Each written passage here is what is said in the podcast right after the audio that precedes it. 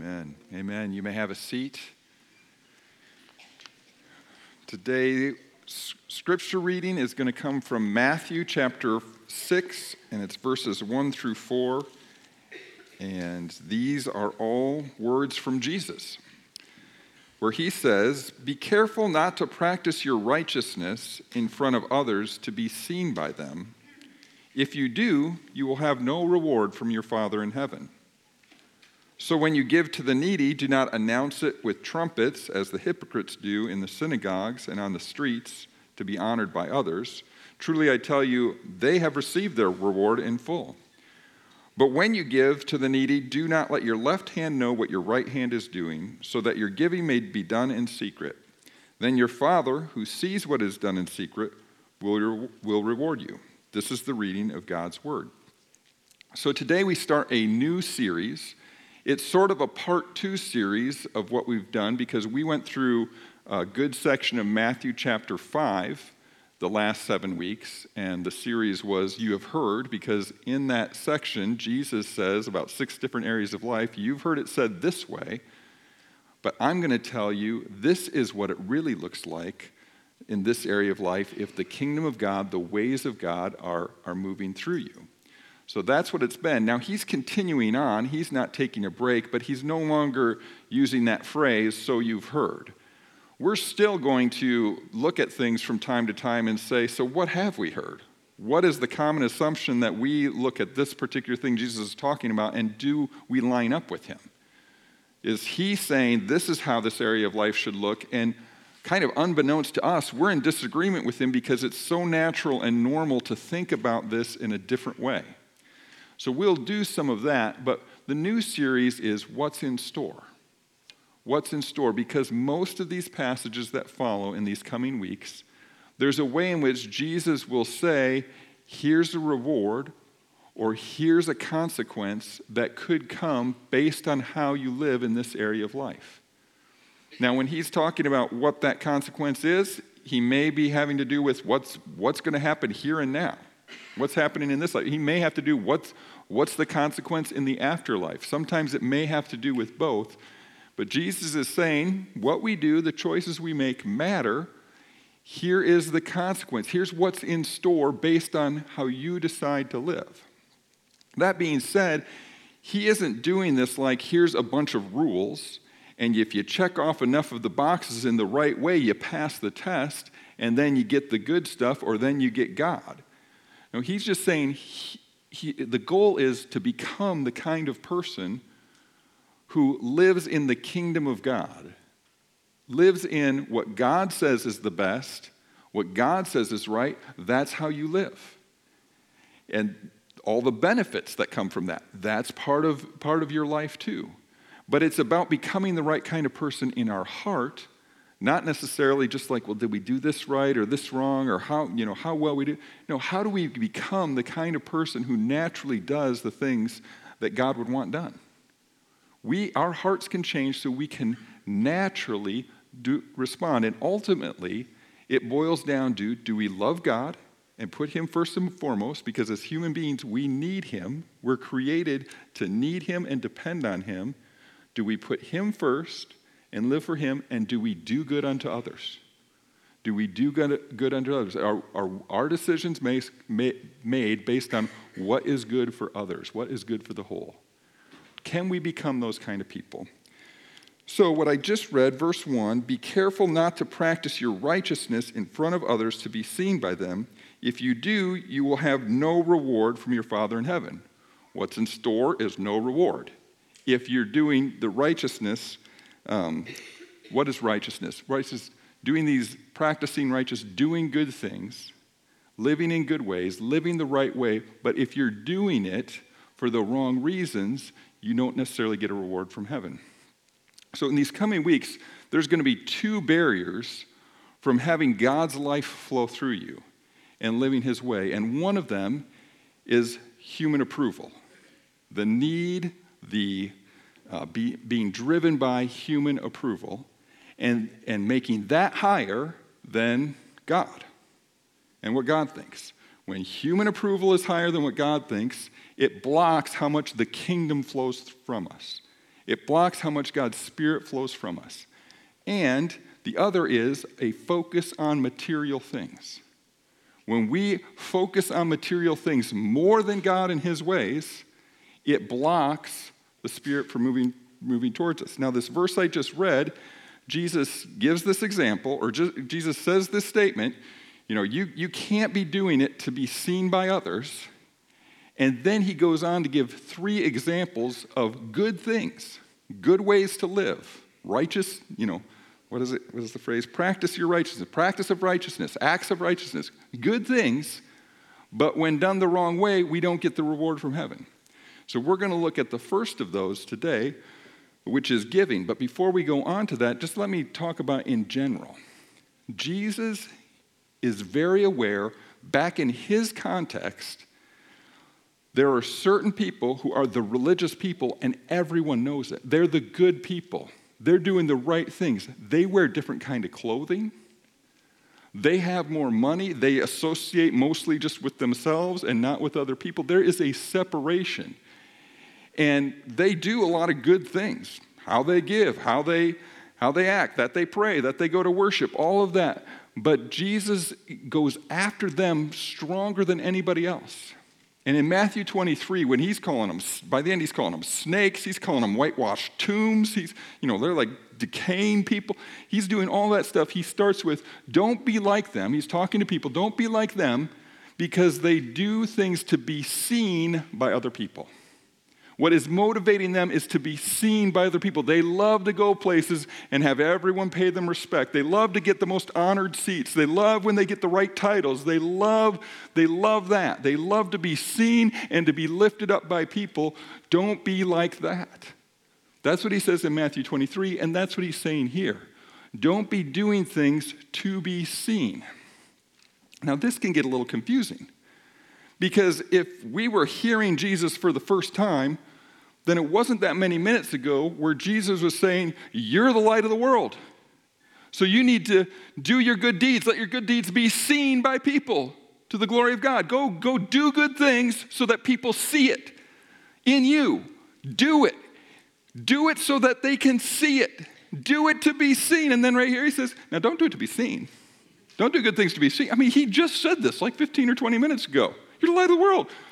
You know, go. I mean, it literally says, let your light shine before others that they may see your good deeds and glorify your Father. Not seeing, seeing the deeds that point to God, but not necessarily seeing me. So Dallas Willard says it like this, because it can be very confusing to me anyway. As a teacher, it's confusing. It's like, should I ever give a good example of something? Like I could give all the examples of my failure, how I don't live out the faith, how I get the draw, and there's, you know, there's just a lot to draw from there for me. But if that's all I ever say, is that encouraging? Yeah, we got a pastor who's really bad at everything. He's a really bad person. He really makes a lot of mistakes. Really... and instead of like, well, no, actually, God does help in life too. And I've been encouraged by listening to other people and how God's worked in their life. So, how does that go together? The teaching is not that we should hide our good deeds, that might be appropriate in some cases. Sometimes it's good to do it anonymously, do something in secret, don't let other people know. But it's not Jesus' point here. There is nothing inherently wrong with our good deeds being known. The question is not, is not are we seen, this is the next slide. The question is not are we seen doing a good deed, but are we doing a good deed in order to be seen? The question isn't do people see us? Oh, we can't let anyone ever know that we ever give, or that we ever pray, or that we ever fast. Don't let anyone ever know that. No, that's not what we're going to get to. But is what's motivating me to be seen? Is what's motivating me to impress people? And that's what I'm doing. I want, I need the recognition, I need the approval, I need the affirmation, and that's why I'm saying it. So, when we are really trying hard to make sure other people know what we've done, that we've done this good thing.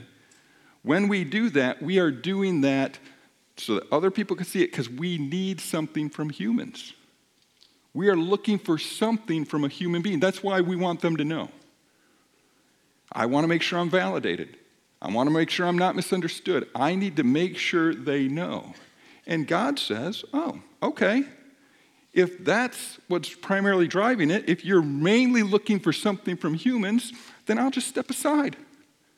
And you can get what you need from humans. I'll stay out of it. I don't force my way into where I'm not wanted, where I'm not. So just whatever you need from humans.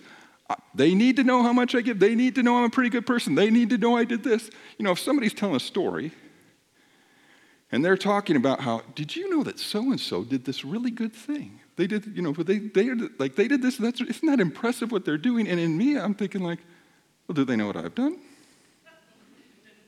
You know, I've done a really good thing. And so now, I need to figure out a way without looking like it to let them know, like, well, you know what I've done. But I can't say it like that. That sounds dumb. But, oh, yeah, that you know, kind of reminds me of it. It's because I need, I need you to know me too. I need you to know that, that I've done. So, so then God says, okay. Well, then they will know. And half the time they think, okay. Right? Nobody really likes that kind of attitude. And yet there's something in me that, like, I need it. I need the affirmation. I need the, the approval. And so then God says, okay. But now, if I'm doing something because you. I want to live for you. God says, okay, I'm going to be part of that. Now, this week we're looking particularly at giving. It's not like it's just these three things that Jesus is going to give examples in giving, prayer, and fasting. They're just, this is a picture of what he means when he says, don't do your righteousness just to be seen, don't do your good things just to be seen by people. And yet, at the same time, we can learn about giving and prayer and fasting by what he says here. So, when you give to the needy, do not announce it with trumpets as the hypocrites do in the synagogues and on the streets to be honored by others. Truly, I tell you, they have received their reward in full. But when you give to the needy, do not let your left hand know what your right hand is doing, so that your giving may be in secret. Then your Father who sees what is done in secret will reward you. These are the three verses we're going to look at the rest of the way. The first point I want to make is not Jesus' main point. The first point I want to make is we should give to the needy. Like an assumption of the day at that time was yes, part of following God is giving to the needy. It is an expectation, it is something that, of course, we're going to do. That is not necessarily the expectation we have for us here and now. Or at least, maybe it is like, well, yeah, of course, every once in a while we should help someone out, but it's not like, no, this is a really this is a really central part of following Jesus. It's meeting needs, it's helping people out. So let me just uh, share a few verses quickly with you. The first one is from Deuteronomy chapter 15. This section says, If anyone is poor, so this is from the Old Testament, God's law, God's direction from the beginning. If anyone is poor among your fellow Israelites in any of the towns of the land the Lord your God is giving you, do not be hard hearted or tight fisted toward them. Rather, be open handed and freely lend them whatever they need. Be careful not to harbor this wicked thought. The seventh year, the year for canceling debts, is near, so that you do not show so that you do not show ill will toward the needy among your fellow Israelites and give them nothing. They may then appeal to the Lord against you, and you will be found guilty of sin. Give generously to them, and do so without a grudging heart then, because of this, the Lord your God will bless you in all your work and in everything you put your hand to. There will always be poor people, excuse me. Glad I turned off the mic for that. Okay, there will always be poor people in the land. Therefore, I command you to be open handed toward your fellow Israelites who are poor and needy in your land. Now, everything that Jesus is saying is right here, too. I mean, he is, he is talking about the fact that God will see and God will bless. He's talking about what is the motivation of the heart when it's giving. And here's, here it is like, don't be like this when it comes to other people have needs that you know what around you. He's saying, in the Israelites, in your land, in your community. So the people that you work with, that your family with, that you're the people that are in your circle, and you find out about a need, don't be like this. Don't be tight fisted. Don't be hard hearted. Be open handed. Don't be tight fisted. Be open handed. That's what he says. And the example here is that they had something where every seven years they had to cancel debts. So if it's someone's borrowing from you and it's six years until that time, you're like, yeah, because they'll be paying me back. It'll be good. If it's six days until that time, you're like, man, you know, I, uh, maybe I'll get back to me in a couple weeks, and then I'll loan you the money, right? But what this is saying is, is if there is a legitimate need, a person with legitimate need, and help them the best you can, and if they can't help them themselves, then go ahead. And even if it means you don't get it back, open handed, freely give it. Not like this. That's the attitude to the people that we live with, the people we're close with. Now, a little bit later in Deuteronomy, verse 19 of chapter 24 says, When you are harvesting in your field and you overlook a sheaf, do not go back to get it. Leave it for the foreigner, the fatherless, and the widow, so that the Lord your God may bless you in all the work of your hands. When you beat the olives from your trees, do not go over the branches a second time. Leave what remains for the foreigner, the fatherless, and the widow. When you harvest the grapes in your vineyard, do not go over the vines again. Leave what remains for the foreigner, the fatherless, and the widow. Remember that you were slaves in Egypt. This is why I command you to do this. So there's no welfare system at that time. There's not like bank accounts. This is just a totally different era. So if people, and the examples are certain people that can't do the commerce, can't necessarily have the jobs or support themselves, if they can't, you leave this, you don't take every little bit you can get. You don't keep every little bit you can get for yourself to increase your profit, to increase your salary. To, you don't live like this. You live like this. Oh, we leave some behind. And then people can have it. The foreigner, which is the immigrant or the outsider. I think it could mean both. I think it mostly would mean immigrant. So don't live like this towards immigrants. Live like this. Don't live like this towards outsiders, whatever feels like outsider you can be. Live like this, especially for people who are in a position where they can't help themselves.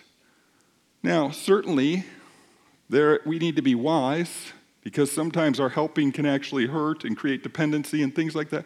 But the question is in our heart. When people have needs, are we like this or are we like this?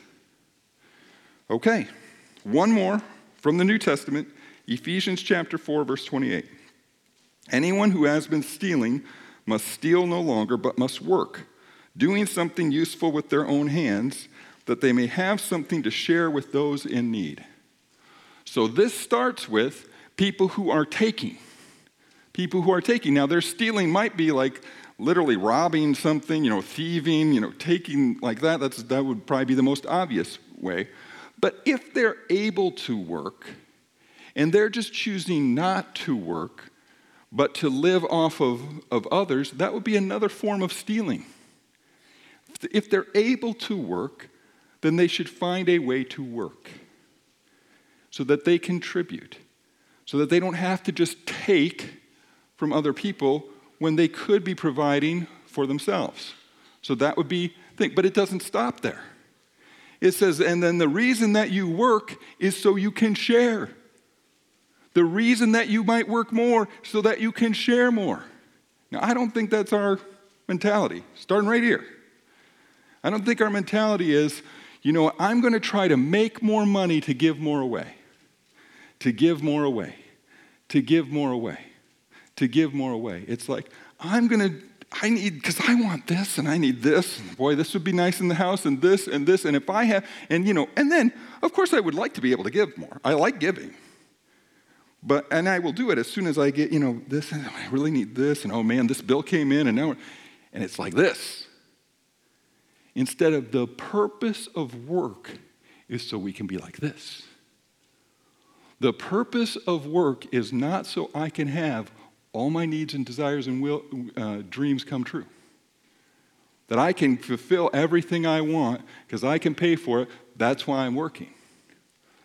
Biblically, the purpose of work so that I don't have to take, yes, meet my needs, and I can share more. But the early church, this is a, They, God was at work so much among them. They shared so much. They lived so much like this. There were no needy persons among them, out of hundreds and hundreds and hundreds and hundreds of people among them. No needy persons. Because they lived like this. So Jesus says, when you give, because he partly he expects we will give. We will live open handed, not tight fisted. Then, but then as soon as we do that, you know, all right, that's open. Good job. Good job. That would be the left hand, the right hand, not knowing what they do. So, one thing we do is to be seen by people, the other thing we do is to just feel really good about ourselves. Now, how does that look today? Because we don't have, they said, you know, don't blow the trumpets. I mean, they probably literally did something like that. It's very odd to me. Although I would like to just do it once. Offering time. All right, here we go. Everybody march down. That would be fun. But, you know, our version of this is like what name goes on the building, right? Nobody's, nobody's wanting their name on the mop, right? Nobody's you know, interested in, like, I'm supporting maintenance, so, you know, put my name on the. No. Recognition. So it can look like things like, okay, so am I going to sign up to be a Panther booster helper? All right. Well, if I go to this range from the, I don't know what it is, you know, the $20 range, then I would be, when my name goes in the little thing, I'd be like this level instead of black or gold. Now it's, it's 50 to 250, you're in the black club. So am I, or 50 to 249. So do I want to give 50 or 250? I mean, there's no way I'm giving 125. 125, that's, Somebody will just, I don't get recognized for 125. I'm going to have 125. I either should give 250 or I should give the, because I can get the same recognition at the 50. I don't think that's the point of the booster club, right? And yet, maybe that doesn't, but there can be a way of like, who is going to if I'm going to give something, who's going to notice? Are they going to notice? Will it be made known? And this, the giving to the poor, is not the same as giving to the church, so to speak. They had to give 10% of their income. That was to fund the, the Levites, the temple, the, the worship, the, the you know, utilities, sacrifices, animals, and the salaries or whatever. All of that is part of how that was working. But they had more than one tithe. They had a second 10%. So they had this like first fruit of this, and they had another tithe, and part of that was to go towards the poor. So there is a way in which giving to the poor, giving to the needy, there was systematic ways of doing that to give to the system that helped the needy. That's why people would blow the trumpets. That kind of. And then there's also just helping someone out individually. We should be open to doing both. To helping give towards the operations of things, the church, the well, mission organizations, or individuals as the Lord leads. As, it, as I read, the poor will always be with us. None of us can meet every need, but we should try to meet some needs. That should just be, that's just part of a person who's following God is like, I want to meet needs. But a lot of times, what motivates, and what I think I observe motivates, is like is this emotionally moving to me enough? Then I'm going to give to that. Or are people going to notice?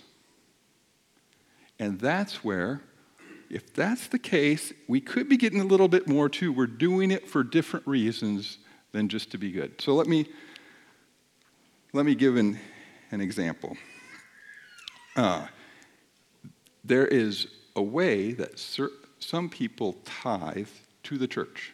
They give 10% of their income to the church. Nobody knows it.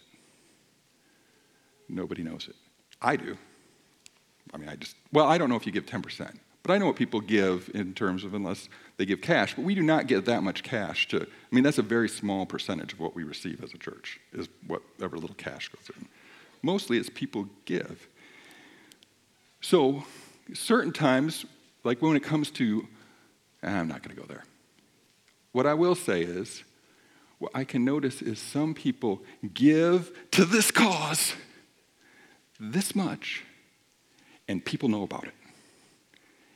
And then there's some people who just quietly, faithfully give to the church, probably to things I don't know about.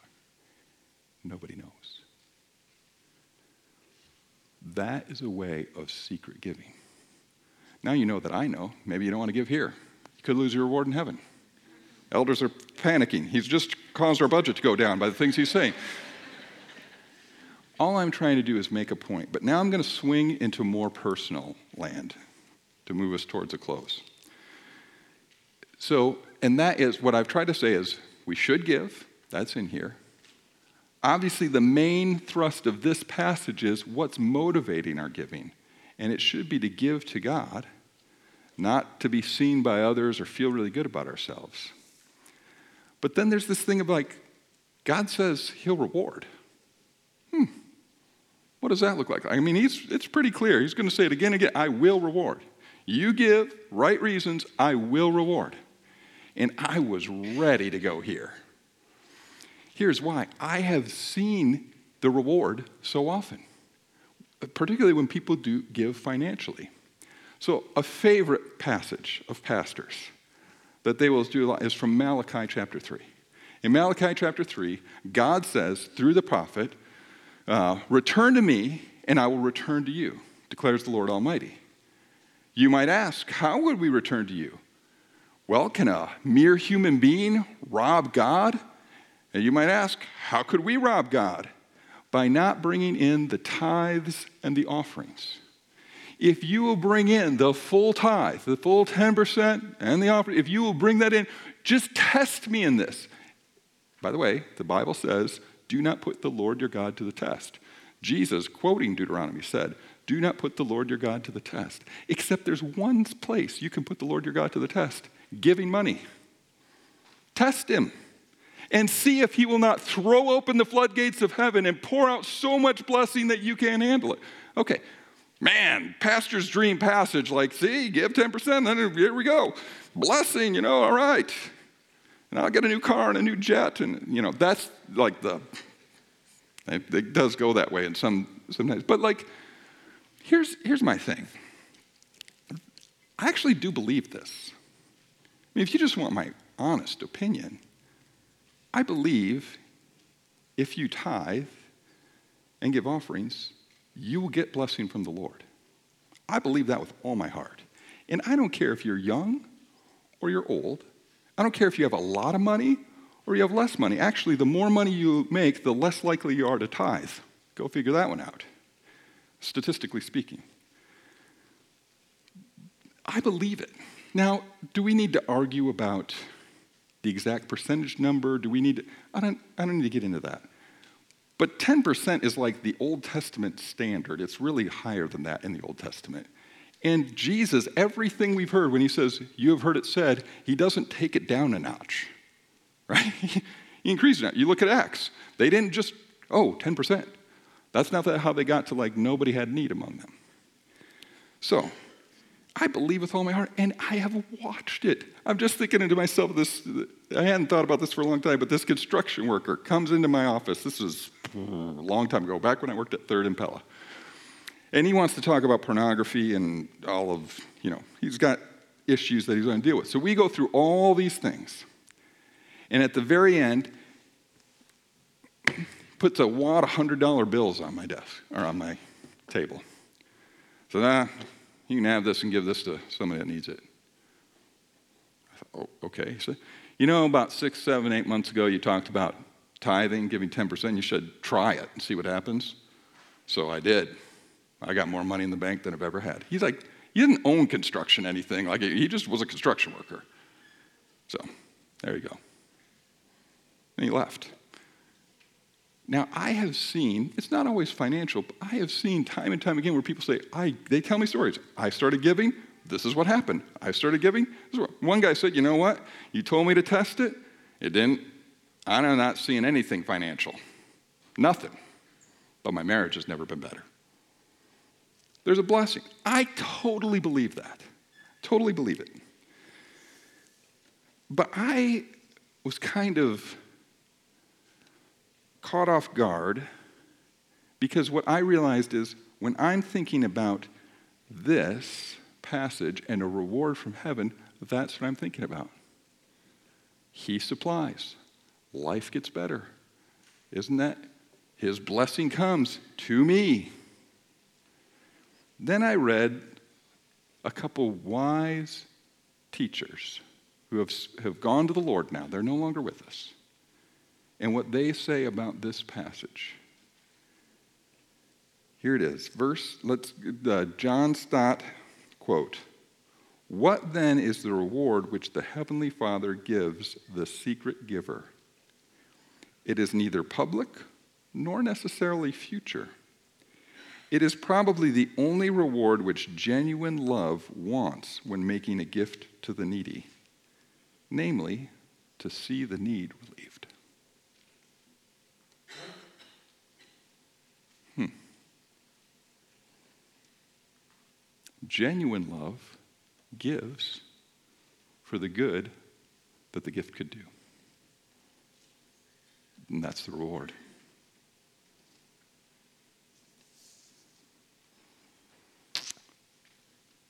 I was feeling like this heading into the sermon. I read that, and I feel like this. Because I'm missing it. That's the reward I want. That my gifts would do good. He says this next To sum up our Christian giving is to be neither before other people, waiting for the clapping to begin, nor even before ourselves, our left hand applauding our right hand's generosity, but before God, who sees our secret heart and rewards us with the discovery that, as Jesus said, it's more blessed to give than to receive. Part of the reward is just we, by giving for the right reasons, become generous people. And being a generous person is a really good thing. It's a really good way to live. It's living like this instead of like this. Who would you rather be around? Who would you rather live with? Who would you rather be connected to? This or this? So that was John Stott. Just going to read a few from Dallas Willard. Same concept. I like the way he says it. He says, The one who gives without regard to who is looking and does not even notice it as anything special themselves, like it's no big deal, is the very one who has God's attention and becomes God's creative partner in well doing.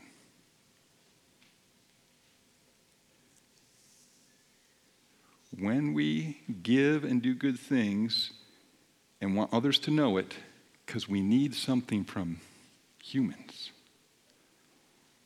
But when we give, because that's just how you live in the kingdom, that's just normal, instead of God stepping aside and letting us get what we need from humans, He says, Oh, I'm going to be part of this with you. Next quote, or going on, he or she will know the fellowship of God and see the effects of these deeds multiplied for good in the power of God. One of the rewards is that when I just give for me to be seen, it'll have some impact. When I give to be cooperating with God, He will multiply the impact. Which is this last quote characteristically People like this are well known for how much they can accomplish. But we should know, as Jesus knew, that it is because the hand of, of the hand of God engaged along with them. One of the rewards we get from giving is God with us and God doing things that only He could do. And we may not see it exactly, like this gift saw this need met, but we will be part of seeing God move more naturally in our life as a whole. And one of the one of the great joys of being a pastor is that people will give anonymous gifts through me, or I will give gifts on behalf of the church and then hear back from other people. And one of the greatest things to hear is when a gift comes at just the right time. Sometimes at just the exact right amount of money. And I have seen it over and over again as you, as people who have been generous, that because God's part of it, it is just at the right time. Like then they see that and they're like, thank you, Celebrate Church, or thank this person that I don't know. But they're also like, thank you. There's no, they didn't know about this. They couldn't have known about the time. You did this. And that's the reward we're looking for now. We're coming here. And our main motivation to give should be that he who did not spare his own son, will he not graciously give us all things? He is like this. He is like this to anyone and everyone who wants him. Totally open handed. Totally open handed. The Lord's Supper we are about to celebrate is a feast of remembrance, of communion, and of hope. For Christ has died, and Christ is risen, and Christ will come again. Let us pray. Send your Holy Spirit upon us, so that the bread which we break and the, and the cup which we bless may be to us the communion of the body and blood of Christ. Grant that being joined together in him, we may attain to the unity of the faith and grow up in all things into Christ our Lord. And we pray that your whole church, O Lord, may soon be gathered from the ends of the earth into your kingdom. Even so, come, Lord Jesus. Amen. I'm going to say the words of institution in a moment, but just to explain how we're going to do communion together. First of all, if you believe in Jesus as your Lord and Savior, you are welcome to come. You are welcome to come. We are going to have four stations two this way, two that way. If you will come towards the middle here and then go out, and if you, your two sections will go towards the middle and go out, we do have uh, gluten free available for those that have that, that need. So the Lord Jesus, on the night he was betrayed, took bread. And when he had given thanks, he broke it and he gave it to them, saying, Take and eat. This is my body given for you. Do this in remembrance of me. In the same way, after supper, he took the cup, saying, This is the cup, this cup is the new covenant in my blood, poured out for you, given for you, for the forgiveness of your sins. Do this whenever you drink it in remembrance of me. The bread which we break is the communion of the body of Christ. And the cup of blessing which we bless is the communion of the blood of Christ. And as we come to the table this morning, we can know He is enough. He will always give us enough. He will always be enough. Invite the elders to come forward at this time.